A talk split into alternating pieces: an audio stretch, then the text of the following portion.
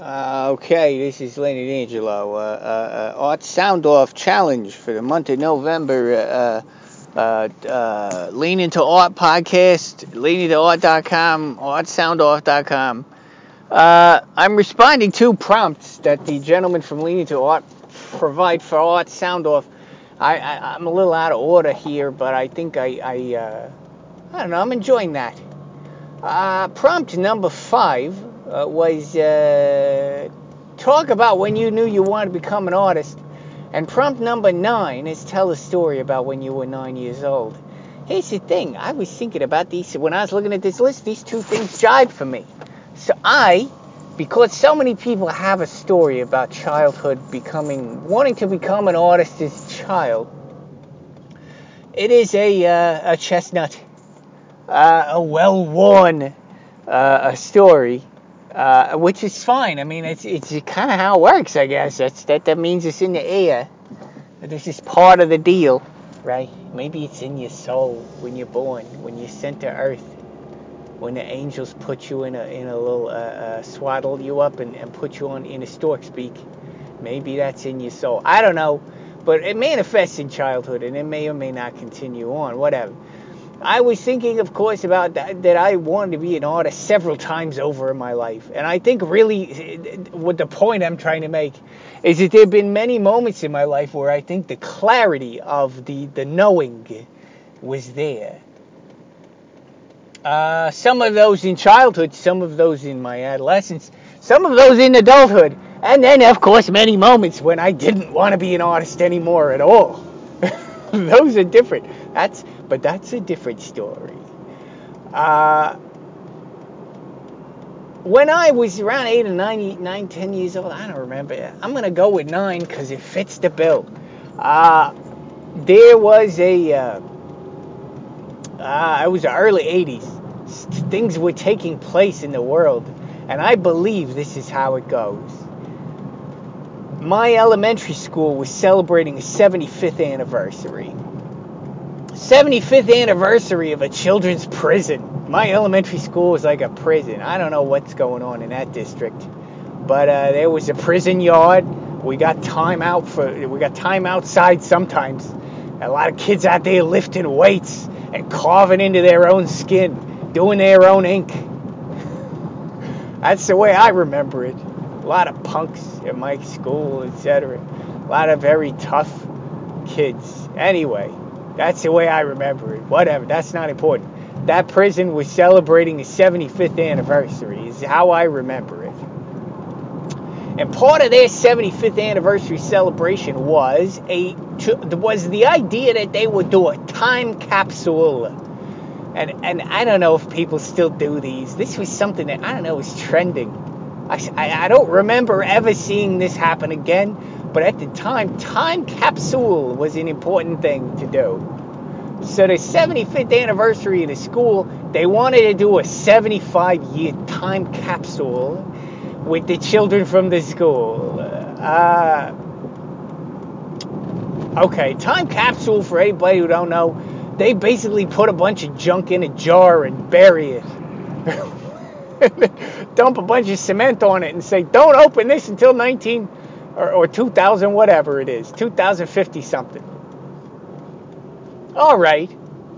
I don't know who now grant if the earth survives and that thing doesn't get covered over with a parking lot i suppose that'll be open someday and people will marvel at the uh, at the nonsense we were obsessed with 75 years ago. I think that's the idea. Okay, so the school had this idea they would do that, and all the kids were uh, were requested to submit pitches. Is this is this crazy? You had to put a pitch in for your idea of a thing you'd like to produce for the time capsule. And there will be some sort of voting, some sort of judging of the pitches. And uh, the winning pitches would actually be de- developed. They would get the green light, and, and the producers would show up and, and they'd fund the project. the project moves forward and it gets stuck in the jar and buried in the earth for 75 years. I'm, so I'm setting this up too long. What's my point? There was a time capsule there was talk of a time capsule, and we were all very excited in my elementary school about the, the potential of being able to put something in there in the ground for 75 years. I have no idea why that was exciting, uh, but it was. It was a thrill. It was like, oh, in the future they're gonna open this up. Now that never even crossed my mind when I'm nine to ten years old that uh, I would be dead. would be long dead by the time that thing gets cracked open. Never even crossed my mind. Why don't you make this attainable? How about 40 years? Better yet, how about 20? So I can still even remember it. Right now, it's very foggy. I'm, I'm probably the only kid who remembers this thing is buried out in a parking lot somewhere out there. Okay. What am I saying? Uh, time capsule and Jimmy Hoffa buried out in the same parking lot there. Uh, right. Uh, so I got very excited about this, and I, I started working on a pitch. Now, when I was that age, I had I had one very good friend in school, and the two of us were nerds, super nerds. He was a super nerd than I was, because I was a very naive kid. I've said this before. I missed out on a lot of things, and most of my exposure to things didn't come firsthand. They came from other kids. And this kid in particular was on the cusp of all the things that interested me so I, I, mostly learned about things through this kid, and his name was Patrick Kelly. Is there a more Irish name than that? I ask you. Patrick Kelly. Come on. His, his middle name was freaking Seamus or something. Okay, Patrick Seamus Kelly. I think, actually, funny enough, I think his middle name was Michael.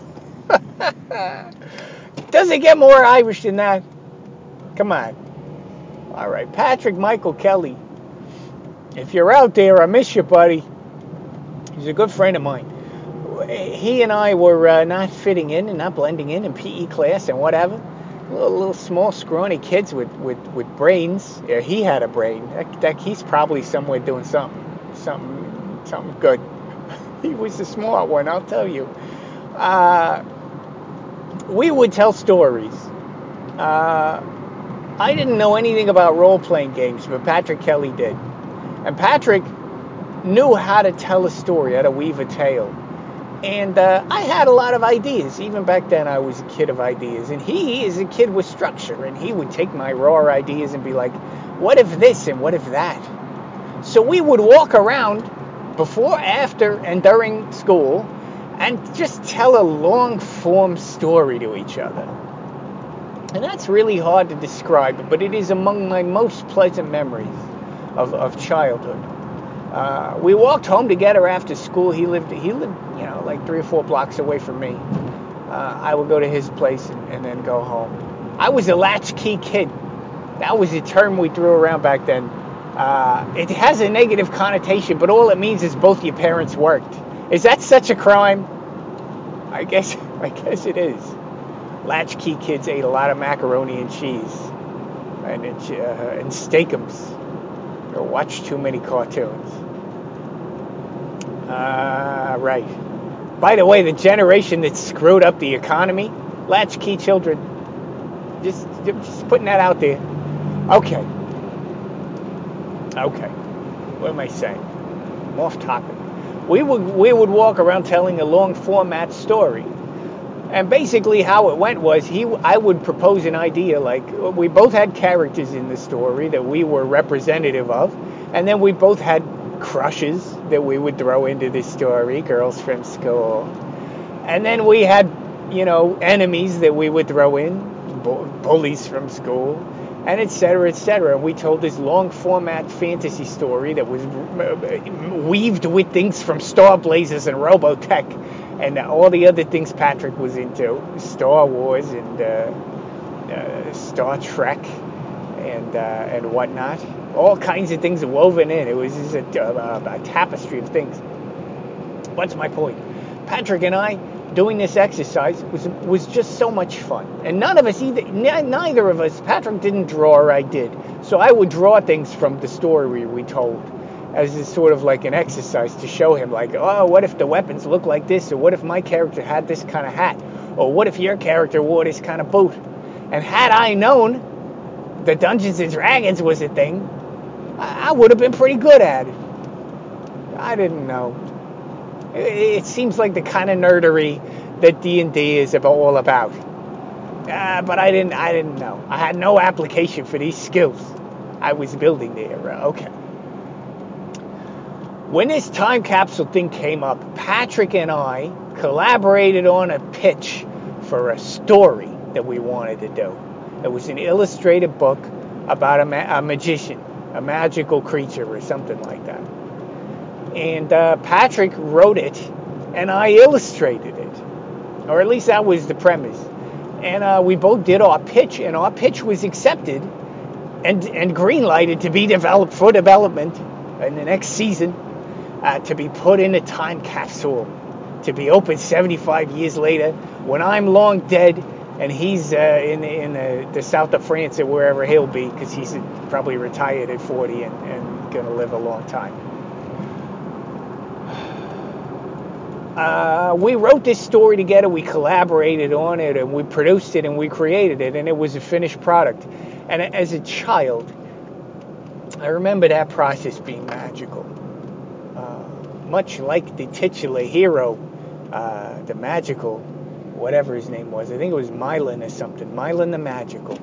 So if anybody's listening to this in 75, uh, 20, 50, whatever it is, uh, uh, and, you, and you're in a parking lot and you dig up something that sounds like the, what I'm describing here, uh, that was a dream project of me and Patrick Kelly. What to say about that? I bring this up uh,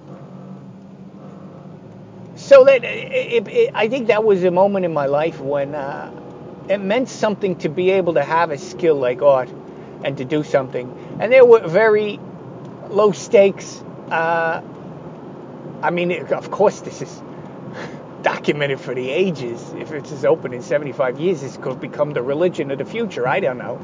It could end up in a museum. Uh, boy, had I known that, I would have been frozen with terror back then. But I, I had no concept of that. I, I think I was probably thinking, well, I'm, this is getting buried, so uh, better make it good. And we did. Is that an interesting story? I don't know. I, it was a moment in my life when uh, when uh, being an artist meant something, and it, and it and it did make me want to repeat that process. Uh, it had an audience it had a final destination, uh, six feet under, just like all of us. Oh, deep. Uh, it had a, a purpose, and I had a collaborator. I had other people, uh, a relationship, and other other people to be responsible for the project. Uh, all of those things were good, and it was a positive experience. It's something I remember from my childhood uh, that really solidified what it meant to me uh, to be an artist and gave me a concept of what it might mean to be an artist as a grown up. Um, and I, I was thinking about that and remembering that with fondness, uh, with with uh, with joy. Uh, it was a joyful experience finishing that and uh, presenting it to the the group who uh, who uh, put it in a jar and buried it under the ground. It was it was interesting. I also wrote a poem I don't remember what the poem was about, but that poem was also accepted. That didn't have anything to do with anything else. That poem is also six feet under in, in a parking lot somewhere out there. Well, all right. I guess that's all I got to say about that. That is a memory, a pleasant memory of, of when I wanted to become when I knew I needed to become an artist. It, it, gave me a when I had the purpose and the will and the desire to become an artist, and when I when I achieved something that gave me a, an insight into what that would feel like to be an artist. Uh, early memory of that. All right, I think that's apropos there for the for the topics there. Uh, okay, that's uh, all right. This is Lenny D'Angelo, uh, Art Sound Off. Okay.